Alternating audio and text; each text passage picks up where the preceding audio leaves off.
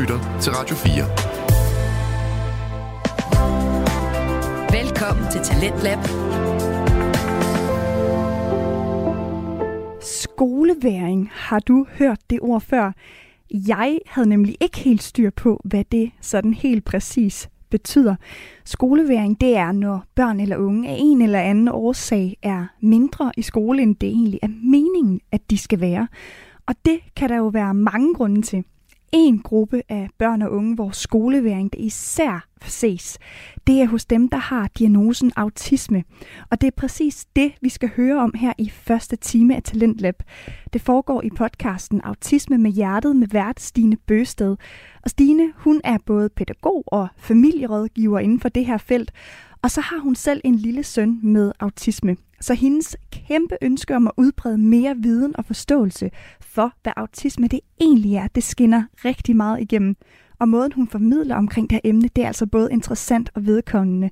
I dag der har hun besøg af sin gæst Gunnar, som har stor erfaring med skoleværing og hvad man gør for at få barnet tilbage i skole igen. Senere i den her time, der skal du også øh, have et helt personligt podcast med vært Magnus Biller. Hans podcast hedder Jeg har lige og er en helt unik podcast, som næsten bliver hverdagsobserverende. Magnus han øh, taler om øh, forskellige emner fra sit eget liv, men i dag der er det altså nostalgi og passion for et helt særligt emne, der er omdrejningspunktet, nemlig biler. Så øh, føler du også en øh, glæde og nostalgi over at tænke på de biler, du har ejet igennem dit liv, så lyt med senere i timen. Først, der får du artisme med hjertet. Rigtig god fornøjelse. Og have autisme, jamen det, kan jo, det, det er jo en anden måde at være i verden på. Der er en anden måde at øh, forstå øh, og afkode de ting, som, øh, som man bliver præsenteret for i skolen. Og der oplever jeg nogle gange, at børnene ikke er særlig godt hjulpet ind i det her. Det er helt klassisk, at, at, at skolefravær, det udvikler sig oftest til endnu mere skolefravær, desværre. Du lytter til Autisme med Hjertet. En podcast om autisme set inde og udefra. Din vært er Stine. Stine står bag familierådgivning med hjerte. Hun er mor til en dreng med autisme, uddannet pædagog samt familierådgiver. Hej og velkommen til. I dag har jeg besøg af Gunnar Den, som til daglig arbejder med blandt andet skoleværing gennem sit arbejde på kursuscenter Sputnik, og så er han faktisk også visuspecialist. Øhm, og det betyder, at Gunnar han er øh, rigtig dygtig til at få børn tilbage i skole, når de på en eller anden måde i en periode måske har tjekket lidt ud for det.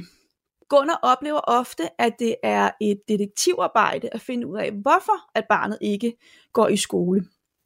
Og det er det, vi skal blive klogere på i dag, for Gunnar han vil dele ud af hans store erfaring omkring at få børn tilbage i skole, og han vil også fortælle noget omkring, hvilke ting man særligt skal holde sig for øje, både som forældre, men også som fagperson. Ifølge Autismeforeningen, så har hver tredje barn med autisme bekymrende skolefravær. Så det er faktisk rigtig mange børn, det drejer sig om, når vi taler om skoleværing og fravær. Men nu vil jeg byde velkommen til dig, Gunnar. Tak fordi du vil komme. Hej Stine. Velkommen. Tak fordi jeg måtte komme. Ja. Dejligt, du har lyst til at være med og fortælle os lidt omkring skoleværing, eller måske meget. Øhm, vil du ikke fortælle lidt omkring, hvem er det, du er, Gunnar? Jo, jeg er, øh, jeg er uddannet skolelærer, øh, og øh, så har jeg de sidste 15 år arbejdet med øh, børn og unge, øh, hovedsageligt med børn med øh, autisme, angst eller sådan andre komplekse problemstillinger. Først på som underviser, så som souschef, og så har jeg også været afdelingsleder for en skole i Sputnik, øh, for lige netop den her målgruppe af elever. Mm. Ja, hvis du vi skal starte helt fra starten, Gunnar, hvad er skoleværing så, eller ufrivillig skolefravær? For det er der jo også nogen, der bruger øh, som betegnelse. Hvad er det for noget? Øhm, jamen altså, kært barn har jo, har jo mange navne. Øhm, det, som jeg forbinder med, med bekymrende skolefravær, det er, det er, når et barn sjældent øh, eller, øh, eller aldrig øh, kommer, kommer i skole. Øh, der er rigtig mange forskellige forståelser af det her. Øhm, der er nogen, der taler, at når børn har mere end øh, 10% fravær, altså det er, jo, det er jo 20 skoledage om året, øhm, og det er der rigtig mange børn, der har. Det er der cirka sådan, øh, 65.000 børn, der har mere end 20 skolefraværsdage om året. Og det er jo sådan et massivt tal også, men, men det jeg mest arbejder med, det er der, hvor at der er nogle børn, som kommer meget få dage om ugen, eller faktisk er, er, er holdt helt op med at gå i skole. Så det er dem, som er faktisk rigtig meget væk. Rigtig meget væk, ja. ja. ja. Som er meget mere hjemme, end, end, end de er i skole. Ja, dem som har, har mistet evnen til at gå i skole, øh, hvis man kan sige det sådan, har mistet øh, deres tilhørsforhold til klassekammerater, til lærerne også, øh, og har mistet øh, måske meningen med at gå i skole, eller børn, som oplever så stort et ubehag ved at, at være over i skolen, eller et stort tab af mening med det at gå i skole, øh, så de vælger, at de hellere vil være derhjemme. Øhm, der, er, der er flere forskellige øh, former for fravær, ikke? Øhm, det ved jeg ikke, om vi kommer til at tale om, men, men det er komplekst det her. Ja, ja, ja mm. for det vil nemlig også være det, jeg vil spørge dig om. Jeg ved, du taler om fire typer af fravær. Ja, altså, når vi taler bekymrende skolefravær, så taler man, at der kan være fire årsager. Øhm, den første, det kan være, at øh, der er noget med barnet, som gør, at øh, det her med at gå i skole, at det er udfordret. Det kan for eksempel være, at barnet har en, en alvorlig sygdom, som gør, at øh, barnet bruger meget tid på indlæggelser eller undersøgelser, øh, øh, noget andet, der kan være her. Det kan også godt være, at øh, barnet har stærk social angst eller andre former for angst, som der gør, at det er svært for det her barn at komme i skole. Det er den første form. Øhm, så er der det, som vi i gamle dage kaldte pjek. Det her med, når øh, børn blev hjemme, fordi at øh, der var noget, der var mere interessant uden for skolen. Det kunne for eksempel være venner. Øh, da jeg var barn, så var det dem, som der øh, kørte ned og stod nede på grillbaren sammen med deres kammerater der. Altså det her med, hvor at, øh, der er et måske et fravær af vær øh, med det at gå i skole, og, og der er noget, der er sjovere udenom. Øhm, og så har vi jo sådan et moderne take på det, hvor at unge i dag mange gange sidder og spiller rigtig meget computer derhjemme. Øhm, at det så, øh, at det så pjek, øhm, altså det tror jeg ikke. Jeg tror, at øh, når vi kigger på de her sager, så tror jeg, at der er mange af de her børn, der spiller computer, at de, de og bliver hjemme for at gøre det, at de startede med, at der var noget over i skolen, som der på en eller anden måde har ekskluderet dem, og så ved man bare, at de her mennesker, der laver computerspil, de er gode til at lave nogle, nogle øh, produkter, som øh, man bliver stærkt afhængig af. Øhm, men det kan godt udefra øh, ligne, at det er pjek.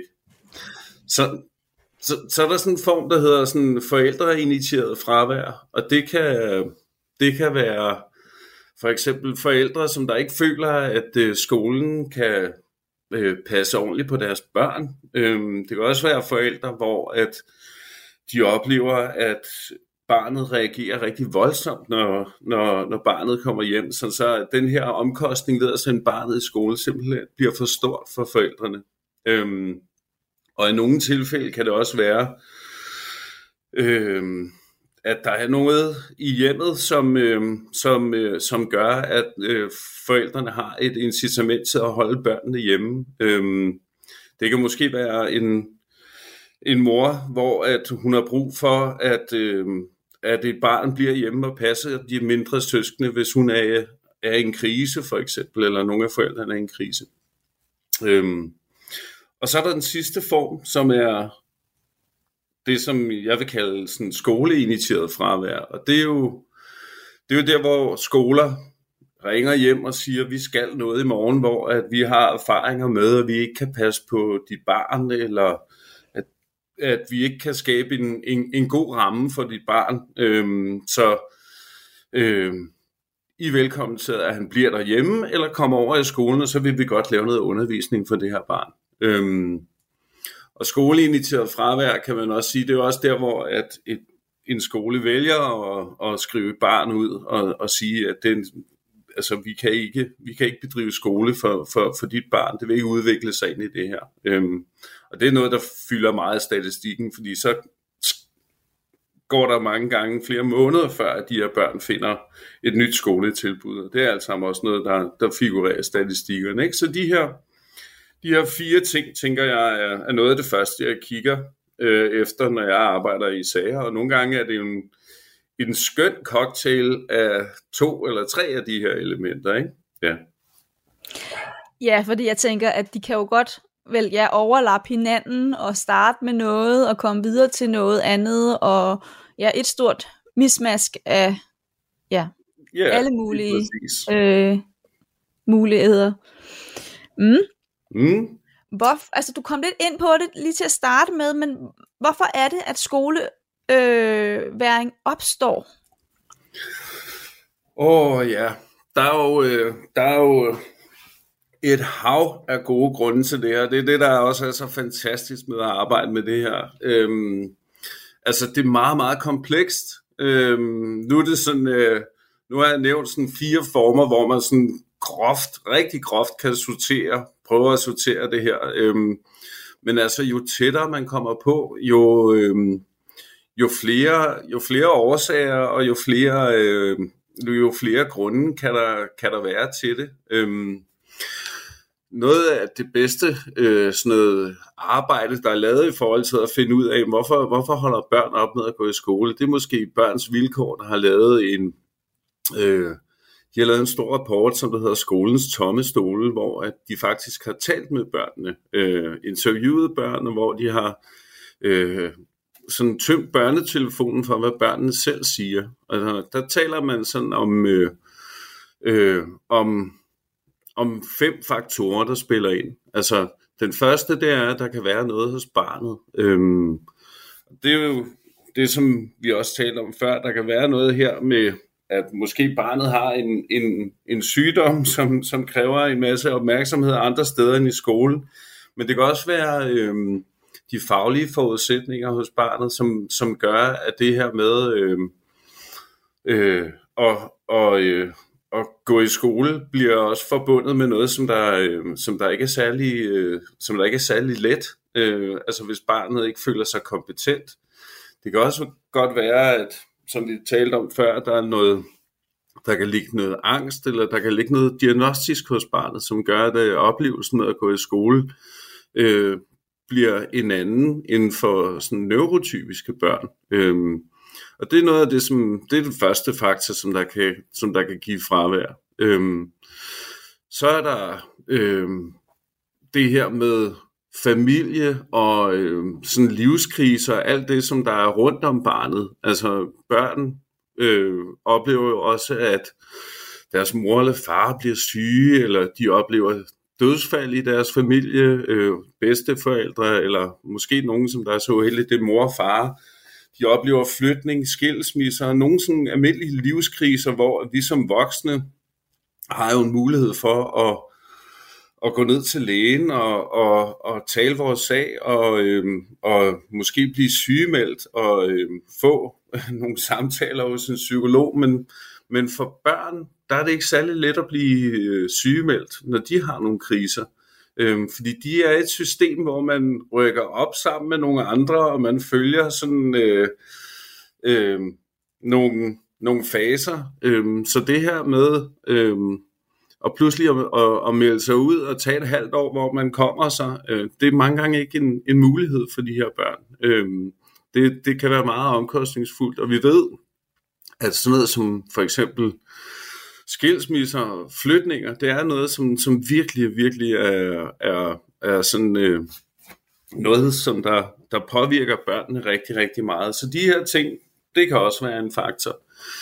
Så er der... Ja, så er det vel også, altså jeg tænker også i forhold til det med, som du siger, at vi som voksne kan godt hive øh, et halvt år ud øh, af vores arbejdsliv, eller sådan, hvor vi tjekker ud, eller er sygemeldte, men, men det, det, det er sværere for børn, fordi så mister de jo ligesom et halvt års skolegang, hvis det er det, de ligesom... Øh, Ja, jeg tror mere også, det er det der, at, man, at de føler, at de også hører til. Ikke? Altså det der med pludselig øh, at komme bagud i skolen, eller opleve at komme tilbage og øh, tingene er kørt videre. Der er måske ikke... Øh, måske har deres gamle kammerater eller venner fundet nogle nye at lege med, og alle de her ting. Ikke? Øhm, vi ved jo selv, der er jo nogle mennesker, som har det virkelig, virkelig svært med at blive stresssygemeldt faktisk, fordi de synes, det er en underlig tilværelse, og øhm, altså, det kan være svært at komme tilbage på sit arbejde, ikke? og hvad tænker folk omkring mig? Og det, det, har, det har børn jo også, øhm, måske i højere, langt højere grad, end vi voksne har. Ikke? Så der kan være nogle ting der. Radio 4 ikke så forudsigelig. Du lytter til Talentlab her på Radio 4, et program, hvor vi giver ordet til de passionerede og dygtige fritidspodcaster, som der altså findes rundt om i Danmark. I dag der lytter vi til Stine Bøsted, som er vært på podcasten Autisme med Hjertet. En podcast, der formidler og udbreder viden om diagnosen autisme, som jo er en øh, diagnose, man godt kender navnet på, men når det kommer til stykket, så er det nok de færreste, der egentlig ved, hvad autisme som sådan indebærer, og hvad det betyder at have det. I dag der har Stine besøg af Gunnar, som har mange års erfaring med børn og unge med øh, komplekse problemstillinger som angst og autisme. Og det vil sige, at Gunnar gør os meget klogere på, hvilke årsager der kan være til, at børn med autisme ikke kommer i skole, og hvad man kan gøre for at få børnene tilbage i skolen igen. Lige nu der taler Gunnar og Stine om, øh, hvordan voksne, når de har det dårligt, kan gå til lægen og blive sygemeldt. Børn har ikke rigtig den mulighed, så børn, øh, som egentlig burde være sygemeldt, kæmper en kamp, som de ikke burde kæmpe. Men tænker du ikke også, der er også noget samfundsmæssigt i, at det er okay, at at vi som voksne kan blive stresssygemeldt, men, men det er lidt sværere at forstå, at børn har det, kan have samme behov? Jo, Eller hvad? Jo, men altså, jeg har mødt børn, som har været øh, sygemeldt faktisk. Øh, men det jeg oplever, det er, at det mange gange det er meget stressende for dem. Øh, øh, det er jo meget, meget høj grad af normalitet, som også forsvinder væk fra børn, hvis de havner i den her situation. Øh, lidt ligesom med voksne, ikke? Øh, der er mange, der føler, det er meget ubehageligt at skulle... Øh, ikke gå på arbejde, for eksempel. Fordi der er også en sygdomsbillede, som bliver meget forstørret. Og det, det, det, det har jeg også mødt hos nogle børn, ikke? at de synes, det er lidt, lidt mærkeligt. Øh, det er mærkeligt, når fætteren spørger, hvor, øh, hvordan det går i skolen, eller sådan noget, at, øh, og svarer, man faktisk ikke går i skole. Altså, der, der er et normalitetstab der, som, øh, som, øh, som er voldsomt, oplever jeg. Mm. Ja. Ja, det tænker jeg vel også, altså, handler om, det, er jo, det kan jo også være, som du også siger, enormt grænseoverskridende for os voksne at gøre det, men vi, vi kender også tit nogle andre, som har været sygemeldt på en eller anden måde, og kan bedre relatere til det, hvor børn har jo måske sværere ved at sige, men, men jeg, er, altså, jeg er den eneste i verden, som, som øh, har det sådan her, og hvad skal jeg egentlig svare, når, når fætter spørger, ikke? Fordi det er ikke det, man møder i, i, i skolen, vel? Typisk. Nej, altså de her børn bliver jo overladt til, til en stor alenehed. Øhm, det gør man jo, når man har en eller anden krise. Øhm, og måske skulle man også være bedre til at tænke i og, og lade børnene møde hinanden, så de faktisk kunne spejle sig lidt i hinanden, fordi det her med skoleværing, det er faktisk et stort fællesskab. Nu sagde jeg sådan 65.000 øh, til at starte med, men altså, at, at der er også utrolig mange børn, som har holdt helt op med at gå i skole, og, og går og bokser med nogle ting ved siden af. Ikke? Altså, det kunne måske være... Ja, det ved jeg ikke. Men øh, jeg, jeg oplever i hvert fald, at den her alenehed, som de bliver ramt af, den er, den, den er ikke rar for dem øh, at være i. Øh, så det kan man måske tænke i, øh, hvordan man kan, kan give dem et fællesskab, eller i hvert fald møde nogle ligesindede øh, som måske også er kommet videre, kommet tilbage fra, fra det her skoleværing. Ikke? Øhm, ja. ja. Ikke noget, man tænker så meget i, desværre. Nej. Mm. Og når vi så, nu den her podcast handler jo om særligt om autisme, det er i hvert fald det, der tager udgangspunkt i. Øhm, hvorfor er det så, at skoleværing er, er særlig udbredt hos børn med autisme? Har du et bud på det? Ja, det har jeg. Øhm, altså når jeg kigger på folkeskolen, så kan jeg jo godt se, at øhm, nogle gange kan det være svært for folkeskolen også at, øhm, og, øhm, at lave noget undervisning, som, øhm, som øh, peger mere på meningen med de ting, som man laver i skolen. Altså, øh, det meningsbærende, synes jeg, øh, måske ikke, at vi er gode nok til i den folkeskole, som vi har derude. Det er en ting. Øh, noget andet er jo det her med, at øh, at have autisme, jamen det, kan jo, det, det er jo en anden måde at være i verden på. Der er en anden måde at øh, forstå øh, og afkode de ting, som, øh, som man bliver præsenteret for i skolen. Og der oplever jeg nogle gange, at børnene ikke er særlig godt hjulpet ind i det her. Øh, de skal selv øh, øh, arbejde for at, og, øh, at forstå og afkode den her undervisning, som, som, som sker. Og det er noget, som de oftest bruger rigtig, rigtig meget energi på. Jeg oplever det her med, at der ikke bliver øh, arbejdet visuelt nok, og, og det her, så, så de her børn bliver, bliver på ingen måde kompenseret ind i deres skolegang. Og, øhm, og øh, mange af dem er, er rigtig, rigtig gode til at, øh, at selv at kompensere for deres, øh, øh, for deres diagnostiske profil ind i det her, og finde en vej i det. Men der er også på et tidspunkt, hvor det sociale øh, også begynder at ændre sig rigtig hurtigt. Øh, øh, og det, som jeg ser oftest, det er, at øh, de her børn oftest havner med sådan en, en belastningsreaktion, ikke? altså en, en, en stressrelateret øh, hvad kan man sige, tilstand, som de havner i. Altså det er jo oftest, når jeg møder børn med autisme, som er i mistrivsel øh, i folkeskolen, at jeg tænker sådan, øh, når jeg møder dem, øh, Nå, men det her, det er typisk autisme, fordi oftest er det alle tillægsdiagnoserne, som jeg kigger på, når jeg, når jeg, når jeg ser de unge. Ikke? Øhm, fordi de har været i et miljø i lang tid, hvor at de har været på overarbejde simpelthen, og det er både fagligt og socialt.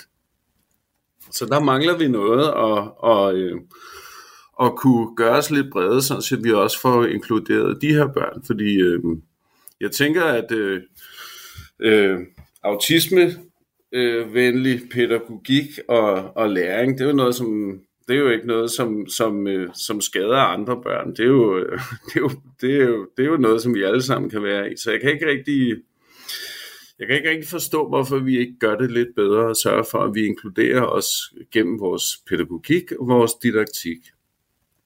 Så hvis du skulle give tre ting et eller andet agtigt tal, noget, det behøver ikke lige være tre ting, men hvad kunne man så som lærer være særlig opmærksom på for at møde øh, autisterne, men jo også bare generelt hele klassen? Du sagde noget med mening. Ja, jeg synes jo det her med, øh, hvorfor lærer vi det, som vi, hvorfor skal vi lære det, som vi skal lære i dag? Øh, altså, hvad retter det sig hen imod? Øh, det tror jeg øh, for nogen kan, kan give mening. Hvad er det, man bruger det her til ude i den virkelige verden? Øhm, og det ved jeg godt, det er, det, er, det er også et stort arbejde at skulle gøre det hver gang, man underviser et eller andet. Men det kunne for eksempel være en ting. Jeg tror også det her med at øh, gøre det mere visuelt, øh, mere struktur. Øh, jeg ved godt, der er meget struktur, men, men øh, jeg synes jo, at der sagtens kunne være mere i forhold til øhm, øhm, sådan, øhm, hvad, øhm, altså den måde, som, øh, som, som vi skaber vores arbejdsgange på ind i, ind i, ind i de faglige fællesskaber, sådan så man ikke behøver at tænke så meget over, øh, hvordan det er, vi skal, og hvornår vi skal, og alt det der, men at det ligger mere i nogle faste rutiner, og man ved, hvad det retter sig hen imod. Jeg tænker også det her med at, og, øhm, og prøve at forklare tingene på flere forskellige måder, og som sagt, gøre det visuelt, fordi at, øh, det er en kæmpe hjælp øh, for, for mennesker med autisme. Øh, man har meget bedre mulighed for at forstå noget, hvis man kan sidde og kigge på det, og ens hjerne kan arbejde rundt om det på en stille og rolig måde. Det her med ord og det verbale, det er jo, øh, det er jo noget, som der meget let forsvinder. Lige så snart ordene er sagt, så er de jo væk, ikke? Ja. Ja. Så det der, man kan støtte sig øh, visuelt til, hvad er det så lige, det var, der blev forklaret, eller hvad er det så lige, vi skal, og hvad skal vi bagefter? Ja, præcis. Ja.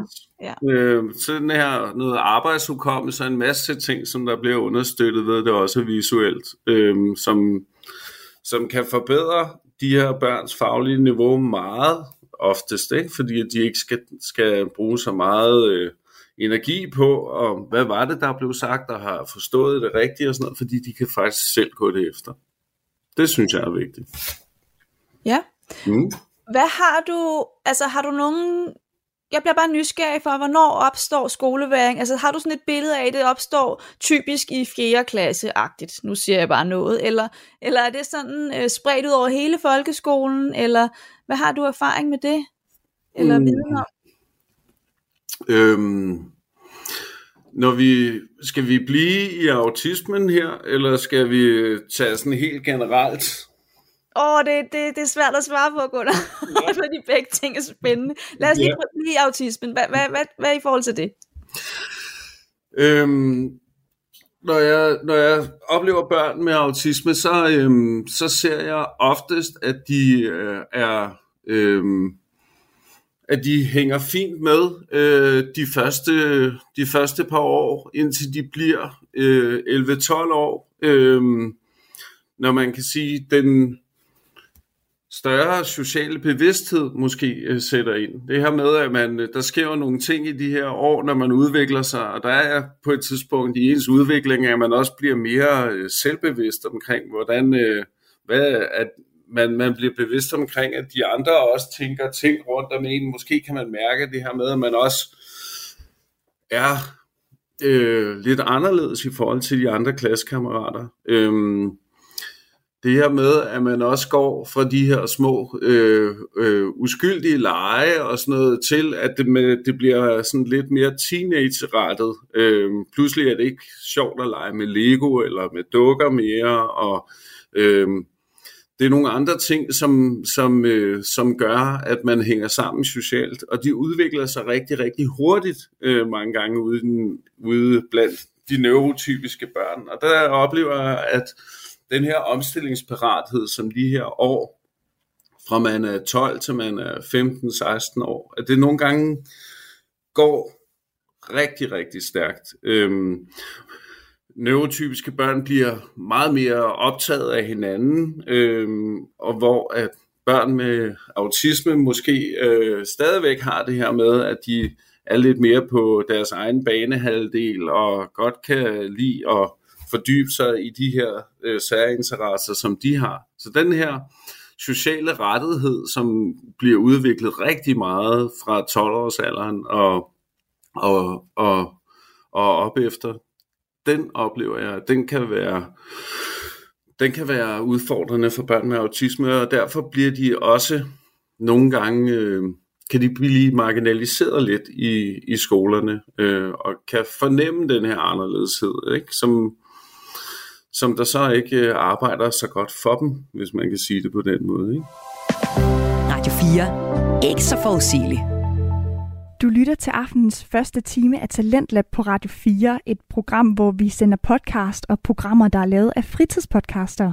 Og det vil sige for eksempel personer som Stine Bøsted, som har sin egen podcast om autisme. Det program hedder Autisme med hjertet, og det er altså det program, du lytter til lige nu.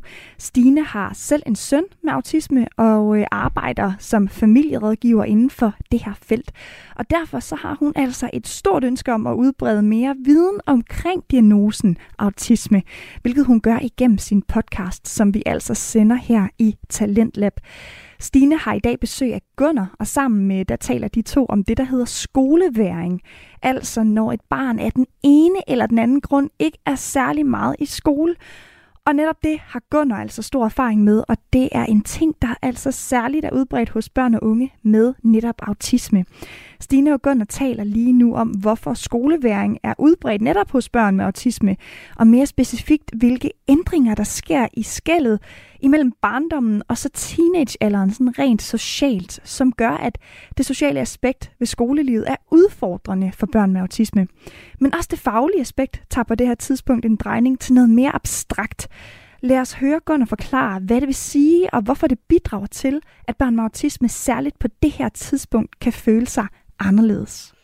Fordi at de har klaret det godt indtil da, eller sådan, de har egentlig været okay til at kunne være i det. Og Ja. lige pludselig så rent socialt, altså der sker i hvert fald noget socialt, kan man sige, fordi før har man jo leget meget omkring, så har man spillet fodbold, eller hvad ved jeg, man nu har lavet, øhm, til nu hænger vi bare ud og er sammen. Ja, Altså, så det bliver svært socialt, og sådan, hvad skal vi så også stå her for, eller sådan, øhm, Ja, jeg tror, der er det her med, at der pludselig er sådan en nysgerrighed i forhold til den her gensidighed, som man har til ens klassekammerater, som, øh, som kan udstille øh, de her børn lidt. Øhm, og samtidig sker der også en, en, en anden ting, som også er, er for mig vigtigt at se på, og det er i det faglige i, i skolen, der går opgaverne også fra at være konkrete opgaver, det her, øh, til at de bliver mere abstrakte. Altså, pludselig er det sådan noget, man skal skrive en fristil, øh, eller man skal øh, skrive, fremstille nogle skoleprodukter, hvor at man redegør for ens egne synspunkter, eller hvor man skal bevise det, at man kan perspektivere og alle de her ting. Og det er nu lige præcis nogle af de der ting, som også kan være svære for, for børn med autisme, når det bliver mere abstrakt. Og det sker i de her år, altså særligt fra 7. klasse, 6. 7. klasse af, og der, der, der begynder det her virkelig at tage fart. Ikke? Øhm, der skal man selv kunne, kunne, øh, kunne fremstille og frembringe de her produkter, som man, hvor at det er ens egne holdninger, meninger og sådan noget, man skal redegøre for. Og det er ikke altid, man lige har en mening parat om alting, hvis man har autisme. Ja, for det er i hvert fald ret typisk, at det er rart, der er et færdigt, altså der er et, et, et, et, et resultat, altså, øh, og der ikke er en den der diffus i, hvad synes du selv, øh, du kan jo både skrive sådan, du kan også skrive sådan, øh, det, det er ikke bare et firtal, der skal stå for 2 plus 2 giver 4, det er dejligt, ikke?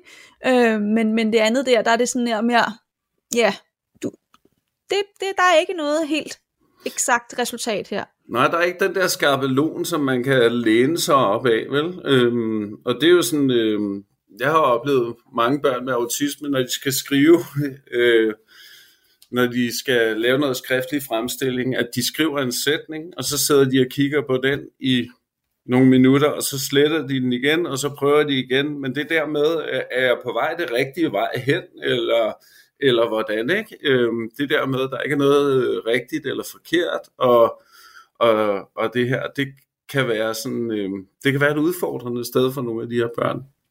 Øhm, så de der to ting, det sociale og alle de forandringer, som der er der, samtidig med, at det, det faglige også ændrer karakter og går til det mere, sådan, det, det mere abstrakte. Ikke? Det, det er i hvert fald to klassikere, som jeg ser, der, der gør, at de her børn øh, oplever, at, at de er måske anderledes end, end de andre børn. Mm. Og hvis vi så lige hurtigt skal runde, når vi taler neurotypiske børn, øh, hvornår ser du så sådan generelt, bare hurtigt, at øh, skoleværing, sådan, er der også sådan et typisk øh, alder i det, eller Nej, der er ikke sådan rigtig, sådan, hvor man kan sige, sådan, om der er der måske en overrepræsentation i, hvor, hvordan det debuterer. Men, men øh, en ting, som man ved, det er, at øh, øh, når vi begynder at se de første tegn på skolefravær, øh, så, øh, så noget, som der er ret typisk, det er, at det her skolefravær, det vil forøges. Altså det vil være sådan lidt en snibboldeffekt for, for de fleste børn, hvis ikke man øh, for interveneret på det her, ikke? og finder årsagerne til det, og lavet de justeringer rundt om barnet. Øh, altså det er, det er helt klassisk, at, at, at skolefravær, det udvikler sig oftest til endnu mere skolefravær, desværre. Okay. Så det bringer os jo videre til, hvad er det så for nogle tegn, vi skal kigge efter for begyndende skoleværing? Altså, hvornår skal man som forældre blive bekymret, og hvornår skal man tænke, det skal nok gå, eller det skal vi forhåbentlig tænke hele tiden, men hvornår skal vi sådan, ja, blive for alvor blive bekymret?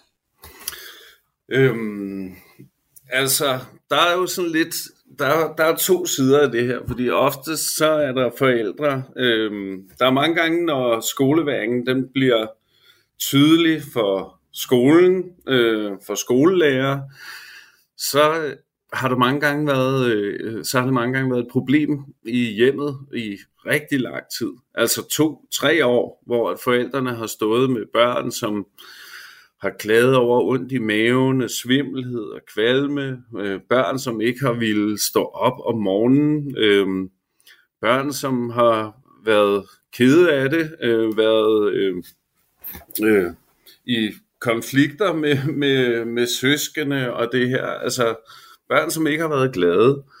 Det kan forældrene oftest refererer til, når man, når man begynder at tale med dem.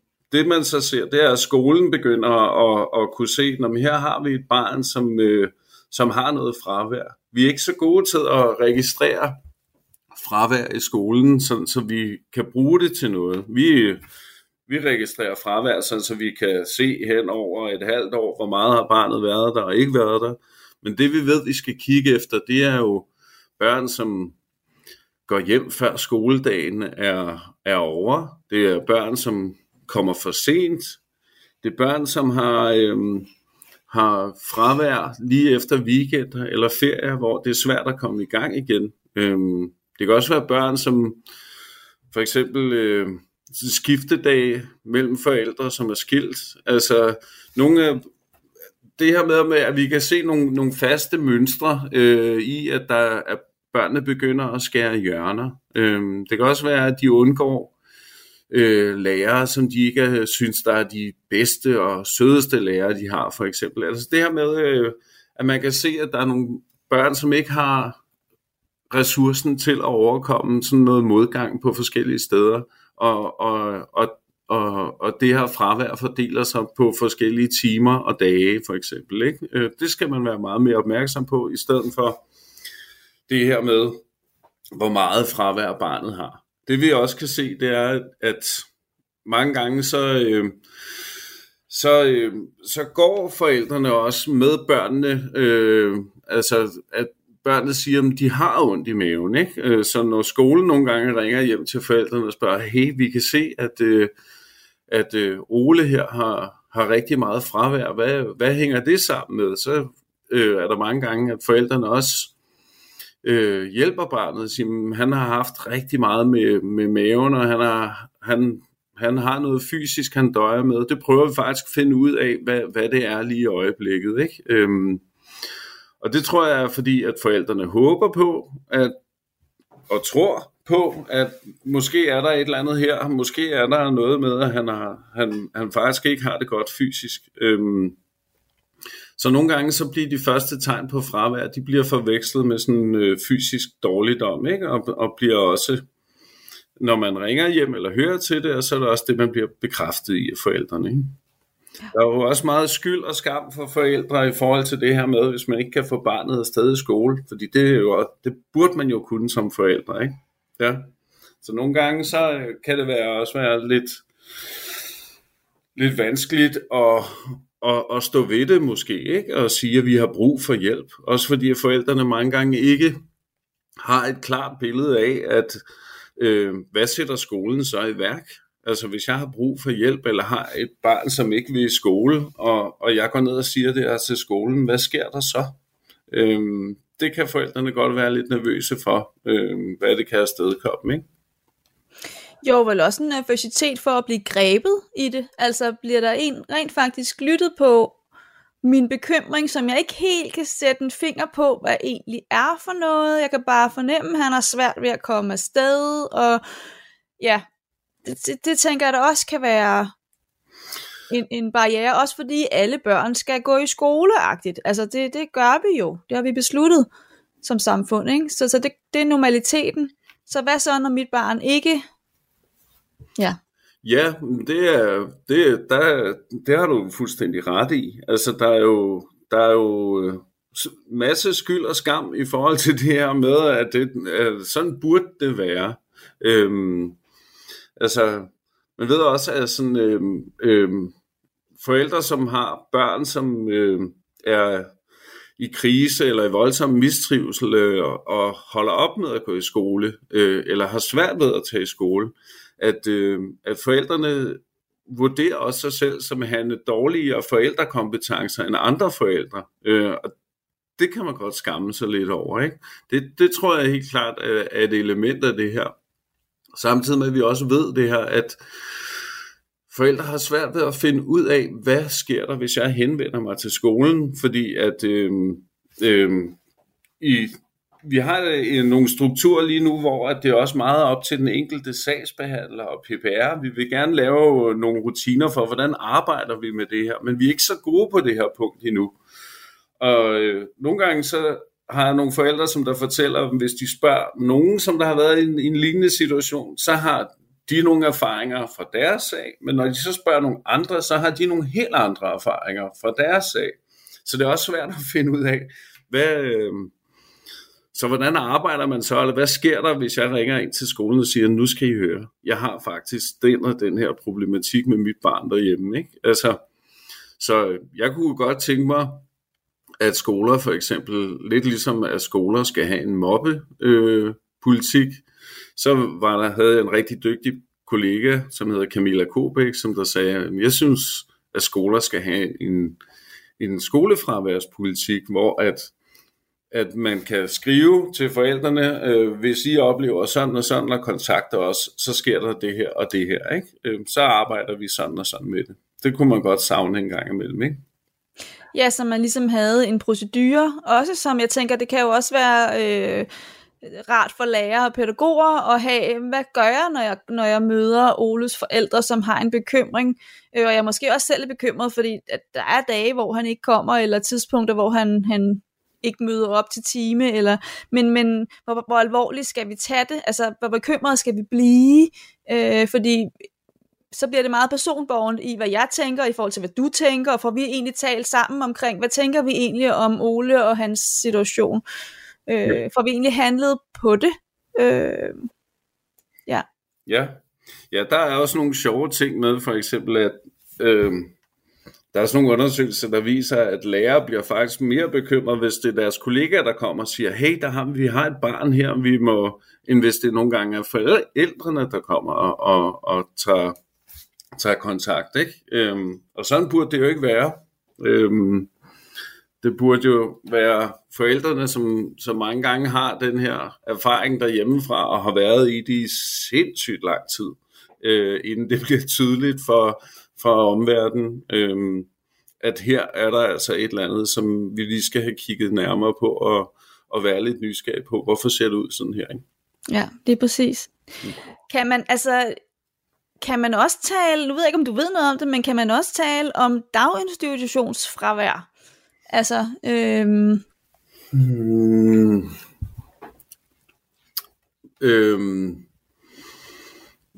Det ved jeg faktisk ikke så meget om. Det jeg ved noget om, det er, at øh, mange gange, så kan man jo se, øh, at børn, som også havner i skoleværinger, de har nogle gange haft øh, nogle institutionelle år, øh, vuggestue, børnehave, hvor der har været nogle, nogle ting, for eksempel altså i det sociale samspil, øh, som ikke har været let, hvor der måske har været mange konflikter, øh, og øh, altså en lidt anderledes og måske ikke særlig god øh, børnehavetid, øh, som og nogle gange er der øh, nogle pædagoger, som har været virkelig, virkelig dygtige til at skrive øh, om de her børn og beskrive dem, hvad de har brug for, øh, hvad de har måske svært ved, øh, men hvor jeg også oplever, at, øh, at der ikke bliver, det, det, det bliver ikke tillagt så, så meget værdi i forhold til, når man skal indskrive dem i skole. Øhm, og så forsøger man lige at, at at se om det ikke går alligevel. Også selvom der er nogle tidlige beskrivelser af, her har vi måske et barn, som har noget sansemotorisk med sig, eller en, en sarthed i forhold til nogle ting. Ikke? Øhm, øhm, fordi altså børn har det jo det her med, at de har brug for at være trygge, og de har brug for at blive set. Og der er der øh, nogle børn, hvor at man kan læse, at deres institutionelle liv aldrig har været så let, for eksempel. Ikke? Altså, hvad for nogle beskrivelser ligger der nogle gange på børnene? Ikke? Øh, det synes er sådan noget, jeg er meget optaget af. Hvad er det for nogle narrativer, der er omkring de her børn allerede? Ikke? Øhm, Og dem er der jo mange gange rigtig mange af, også selvom det er fra institutionen. Men jeg oplever ikke, at... Øh, jo, jeg har også mødt børn, som har haft fravær i deres skoleinstitution, ikke? men, øh, men det, det, det er lidt lettere at være fleksibel og lave en ramme, hvor man kan være deltagende på en eller anden måde, når vi taler børnehave, end når vi taler skole. ja. ja. Jamen, det er jo klart. Altså, man kan hurtigere miste noget i skolen, ikke? Altså, rent sådan, øh, ja, læringsmæssigt og måden, vi er sammen på i forhold til en, en, en børnehave, hvor at, ja, der har vi jo også børn tit samlet øh, rent aldersmæssigt, som, som har større spredning. Altså sådan i forhold til her, der har du klassen med de, med de syvårige-agtigt. Ikke? Her skal vi har, har vi undervisning i det her, så hvis du ikke kommer, jamen så misser du jo ud. Jeg ved godt, man laver opsamling på det og sådan noget, men, men man er hurtigere til at misse ud på ting, ja. tænker jeg. Og der er jo, skolen stiller også rigtig store krav i forhold til det, som jeg kalder fælles opmærksomhed, ikke? hvor at, det, det kan man komme rundt om i, i børnehaver og sådan på, på en anden måde. Altså man kan, øh, man kan lave andre former for deltagelse, som, øh, hvor det er lidt lettere at arbejde med de her ting, end det er i en, i en skole, hvor vi sidder øh, i det samme rum alle sammen. Ikke?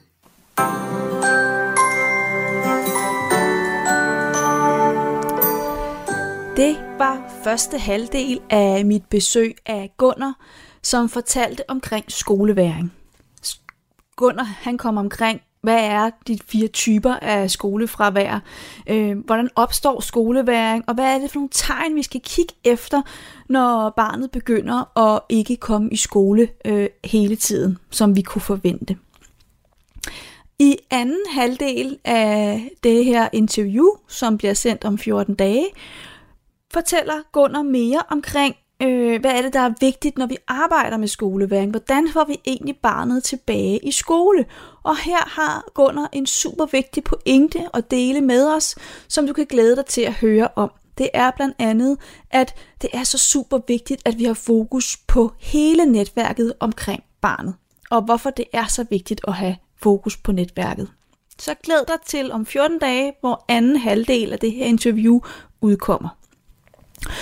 Nu skal vi til dagens citat, og dagens citat, det handler blandt andet om det med, at lidt er bare bedre end ingenting, når vi taler om fremgang, og når vi taler om et barn ikke altid trives 100%. Og citatet, det kommer her. Lidt er bedre end ingenting, når du vil lykkes med at lykkes. Citatet er fra Tine Hedegaard fra ADHD-foreningen. Og så er der vist bare tilbage at sige tak for i dag, og tak fordi du lyttede med. Hej. Du lytter til Radio 4. Du lytter til Talentlab her på Radio 4, programmet, der sender alle de engagerede, passionerede og dygtige fritidspodcaster, som der findes rundt om i Danmark. Og det vi lige har hørt, det var Stine Bøsted med podcasten Autisme med hjertet. Med det, der vil hun øh, rigtig gerne udbrede mere viden og kendskab til diagnosen autisme. Hun er uddannet pædagog og arbejder som familierådgiver inden for det her felt. Og så har Stine altså selv en lille søn, som har autisme. Så hendes ønske og oprigtige ønske om at formidle omkring det her emne, det skinner altså altid klart og tydeligt igennem. Og der er jo altså børn rundt omkring, der er mindre i skole, end øh, de burde være. Så det her emne, det synes jeg altså er virkelig relevant, om det skyldes en diagnose eller ej. Nu der skal vi til noget helt andet, nemlig podcasten Jeg har lige med vært Magnus Biller. En meget unik podcast, hvor Magnus deler ud af sit liv. Det er hverdagsobserverende og helt personligt. I dag der har Magnus lige talt sine biler og øh, det er altså biler igennem hele hans liv, vi skal høre om. Så øh, her, der får du en helt personlig podcast. Rigtig god fornøjelse. Hej. Velkommen til Jeg har lige Danmarks nok mest personlige podcast, som handler om mit liv. Jeg hedder Magnus, jeg er 40 år gammel, har to dejlige børn og en smuk kone. Podcasten her handler om oplevelser fra min fortid, vores fortid og nutiden. Det er Magnus fra fremtiden. Tak fordi du har trykket play på denne episode. Lyden er ikke særlig god i forhold til, hvad den bliver senere, da jeg havde ikke særlig godt optagegrej. Jeg håber inderligt, at du vil fortsætte med at lytte. Hej, velkommen til femte episode. Jeg har lige talt mine biler. Sket siden sidst starter vi med. Jeg var i biografen og se Super Mario Brothers med mine børn i søndags. Min kone var til noget fest og kom meget sent hjem, så tog jeg mine børn med ind, for ligesom hun kunne få en middagslur, hvis hun havde lyst til det. Øh, vi så den i Silkeborg. Det var en fantastisk film. Jeg havde glemt, hvor sjov animationsfilm egentlig kunne være. Så jeg skulle give den en rangering på den bedste skala, der findes 1-4, så jeg give den 4. Jeg var underholdt, børnene var underholdt. Alle synes egentlig, det var rigtig fedt. Vi fik selvfølgelig lidt slik og nogle popcorn. Det er jo, hvad der hører til, når man er i biografen. Ellers så øhm, har jeg været ude at skære i en trap, jeg har lavet i beton, fordi jeg havde ja, den, den blev egentlig ikke så pæn, som jeg havde regnet med, og jeg troede måske, jeg kunne puste den med noget fin pus noget. Og så var den begyndt at skalle lidt og sådan. Så tænkte jeg, så skal vi lige 6 cm af den, og så sætter vi de samme fliser på, som jeg har indgået. Det bliver også meget pænere. Så. Ellers så har jeg spillet øh, floorball. Det gør jeg om mandagen. Det var drønnes hårdt. Jeg har ikke, jeg har ikke scoret et mål endnu, men øh, jeg har heller ikke været i gang så længe. Jeg startede lige en uge før jeg blev 40. Det skulle nødigt lyde som om, at jeg var en af dem, der blev før, så skulle jeg først til at komme i form der. Hvilket ikke giver mening, fordi jeg lever jo efter det princip, at man kan egentlig altid lige løbe 10 km, hvis man har lyst. Jeg har gjort det før, og det kan da være, at jeg tror med at gøre det igen i år. Nå, men jeg har jo truet med, at jeg vil fortælle om nogle af alle de biler, jeg har haft. Jeg kan ikke nå dem alle sammen i dag, for jeg har virkelig haft en del. Men øhm, vi kan starte med øh, den, jeg havde, da jeg blev 18. Det var en... Øh, det skulle egentlig have været en Ford Sierra 1,8 øh, baghjulstrukken bil. Den gad virkelig godt at have, men den, øh, den gik der simpelthen ild i. Ham, øh, mekanikeren, der lige skulle sætte den i stand, for at den kunne synes og sådan, han, øh, der gik simpelthen ild i modden ind i den, så brændte den ned, så den kunne det ikke blive. Så kunne jeg få en Daihatsu Charade. Jeg mener, det var fra 1985. Det var en 60 benzinbil for 40 heste eller sådan noget. Den havde jeg i halvanden år eller sådan noget. Jeg kørte egentlig ret langt i. Når man hvad det egentlig er for noget slags bil. Men jeg havde en halvgod radio i og nogle dårlige højtaler. Jeg tog sådan nogle stuehøjtaler og noget meget dårlig ledning. Øh, og så jeg havde ikke nogen penge. Jeg var i lærer som murer, så jeg var fattig. Eller det ved jeg ikke. Jeg fik 40 kroner og 17 øre i timen. Så det var ikke alverden. Så da jeg faldt egentlig sammen med, at jeg flyttede hjem til min morfar, så købte jeg en anden bil. Så købte jeg en Ford Sierra. Øh, sådan en 2,3 V6 med 115 heste. Det var så en bagudstrukken bil. Så så fik jeg endelig min Ford. Og den, øh, den kørte egentlig udmærket. Men ja, der skulle ske noget mere. Så var der en nede i træningscenter, der hed Equinox i Horsens. Nu er vi tilbage i 2003. Øh, det er nogle år siden jo. Men ham snakkede med, han sagde, at han havde hørt om, at man kunne få sådan en øh, uh, Daihatsu med firehjulstræk. Og det er jo en lille let bil øh, med 90 heste. Jeg tror, den var et, eller 875 kilo eller sådan noget. Øhm, og så tænkte jeg, ved du hvad, jeg havde lige tjent lidt penge i sommerferien, fordi jeg arbejdede ekstra. Jeg var ikke rigtig, altså jeg havde lidt tårs, fordi jeg holdt ikke rigtig sommerferie. Jeg havde ikke nogen kæreste eller noget som helst dengang. Så tænkte, ved du hvad, jeg havde lige lidt ekstra på kontoen, så kørte jeg til Tyskland sammen med en kammerat og hentede den. Øh, den kostede 1000 euro, og den var også rimelig dårlig stand, når alt kom til alt. Der var meget rusten. Jeg kan huske, i salgsannoncen stod der, nu undskyld mit tyske, jeg er ikke så god, der stod Edward Rost, og det betød det en smule rust, det betød, der var en masse. Jeg blev snydt. Men jeg hentede den helt ned i München, og 12 timer derned og 12 timer hjem igen. Det var noget af en historie, noget af en køretur. Jeg havde en kammerat, der hed Rune med, der også lige var startet i lære som mur. Jeg var udlært på det tidspunkt, men øh, ja, jeg fik ham egentlig nærmest i lære. Men øh, han øh, sad så ved siden af, så skulle vi skiftes på et tidspunkt dernede. Kørte vi igennem en skov, og øhm, det må have været nede i Sydtyskland, det var midt om natten. Så lige pludselig, så vågnede han op, fordi at, ja, nu lyder det helt åndssvagt. Jeg sad i min bil, og så hørte jeg sådan, ligesom nogle stemmer, sådan noget sang, som, så vågnede han op og kiggede på mig og sagde, kan du høre det der? Så ja, det kunne jeg egentlig godt, men jeg troede bare, du ved, øh, det var dækkende, der summede, eller det var sent om natten. Men øh, vi blev enige om, der var et eller andet overnaturligt inde i den skov. Ellers så var det bare, fordi det var langt ude på natten. Det var før Red Bull-tiden, så jeg holdt mig vel egentlig bare kørende på cola og ja, men der var heller ikke nogen earpods, der var ingenting dengang, så det var bare cola og kørte ud af. Så selvfølgelig min mor var så sød og smør en madpakke. Hun er sgu altid sød, min mor. Radio 4. Ikke så forudsigelig. Her der bliver jeg nødt til at bryde ind i Magnus' podcast Jeg har lige, fordi lige om lidt der er der nyhederne her på kanalen. Magnus tæller i den her episode de biler, han har haft igennem øh, sit liv. Så hvis du også går op i biler, eller får en nostalgisk følelse af at tænke tilbage på de forskellige køretøjer, du har haft i tidens løb, så lyt med igen lige på den anden side af nyhederne, fordi der fortsætter vi altså podcasten Jeg har lige. Her der får du nyhederne på Radio 4. Du har lyttet til en podcast fra Radio 4. Find flere episoder i vores app, eller der, hvor du lytter til podcast.